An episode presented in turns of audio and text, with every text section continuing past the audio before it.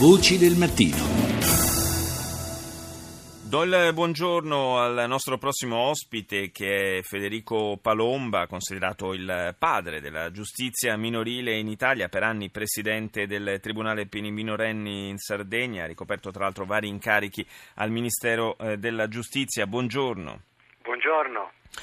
C'è un eh, dibattito piuttosto vivace eh, in questi giorni eh, riguardo a una parte della eh, riforma della giustizia che secondo alcuni porterebbe al, di fatto alla soppressione delle procure dei tribunali per i minorenni. Lei che idea si è fatto di questa polemica?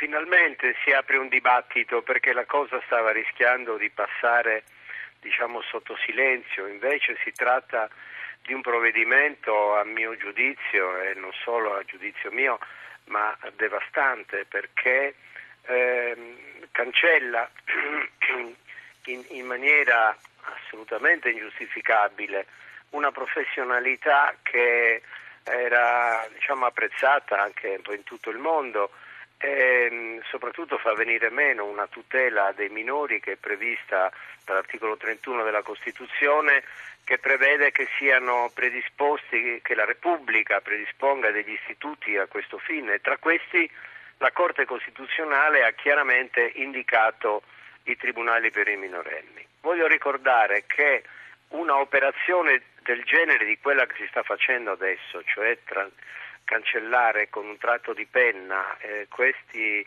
eh, benemeriti organismi, non era riuscito neppure al leghista, il ministro della giustizia leghista Castelli, che nella legislatura 2001-2006 tentò un'operazione di questo genere, per dire la verità ancora più blanda, e fu fermato dal Parlamento su una questione di eh, pregiudizialità costituzionale, mm. proprio sotto il profilo che la Costituzione eh, eh prevede, eh, tutela i tribunali per i minorenni come istituti predisposti per la tutela dell'infanzia e della gioventù.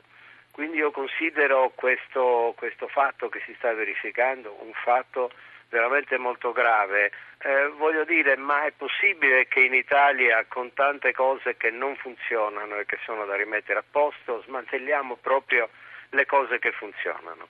Eh, se, se deve fare uno stacco, altrimenti proseguo dicendo che No, no, io, eh, volevo, volevo sì. chiedere una cosa. Eh, prego, prego. Perché sì. mh, mm, faccio, mi, mi, faccio portavoce diciamo, delle, eh, di quanto sostengono il, il relatore sì. del disegno di legge e, e, più in generale quelli che sono a favore di questa riforma e che dicono no, non viene, non viene cancellato nulla, semplicemente vengono ricondotti questi tribunali all'interno eh, della eh, realtà più ampia dei tribunali ordinari, mantenendo le le, comunque le professionalità che già si, eh, si dedicano alla giustizia minorile. E, e, allora mi viene eh, da chiedere, e le chiedo, eh, quale sia poi la, eh, la, la ragione, la razio di questo provvedimento.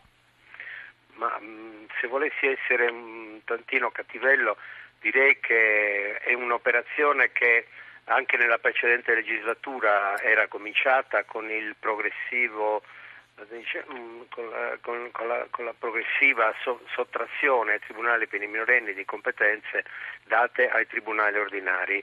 Eh, questa è, un, è, una pressione che viene esercitata diciamo, dalla corporazione forense, la quale pensa di essere meno tutelata dalla, dal rito previsto per i tribunali per i minorenni, che è un rito necessariamente diciamo, più, più veloce, mm. eh, in cui l'ufficialità, la cosiddetta ufficialità, cioè il potere di impulso eh, pubblico e non solo privato, è rilevante proprio perché il, bene eh, in gioco è quello dell'interesse dei minori che non deve sottostare diciamo, a, delle, a, delle, forzature di carattere procedurale, ma sotto questo profilo sarebbe stato sufficiente eh, mettere mano ad un, ad un rito. Io credo che già oggi questo rito sia assolutamente garantista anche per la, per la difesa.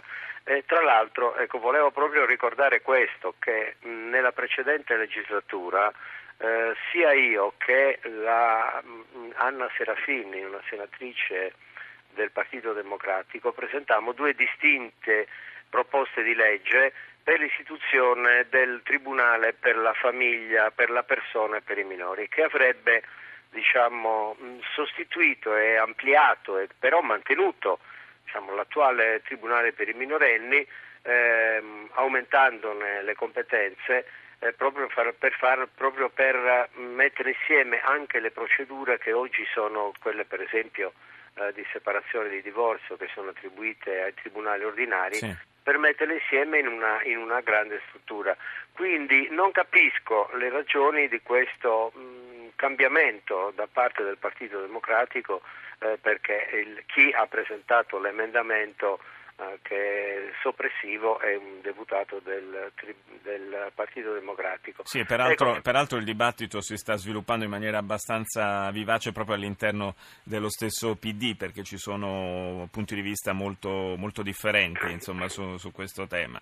Io spero che vada fino in fondo questo dibattito. Guardi, eh, se io, io in questa legislatura non sono al Parlamento, ma se fossi stato in Parlamento le garantisco che la lotta sarebbe stata dura e feroce. Mi era già capitato nella precedente legislatura di bloccare un tentativo da parte del Ministero di, di normalizzare anche al, al livello di, eh, di, di, Ministero della Giustizia eh, di normalizzare la giustizia per, per, i minorenni disperdere tutte le professionalità, eh, cioè far diventare assistenti sociali dei cancellieri o dei segretari giudiziari eh, in nome di non si sa che cosa, una pretesa spending review che non esiste perché comunque quelle funzioni devono essere esercitate e comunque le, le professionalità necessarie sì. devono essere mantenute. Sì, quindi insomma Dunque. non ci sarebbe un, un, reale risparmio da questo punto di vista. Noi continueremo a seguire questa vicenda perché tra l'altro il provvedimento deve arrivare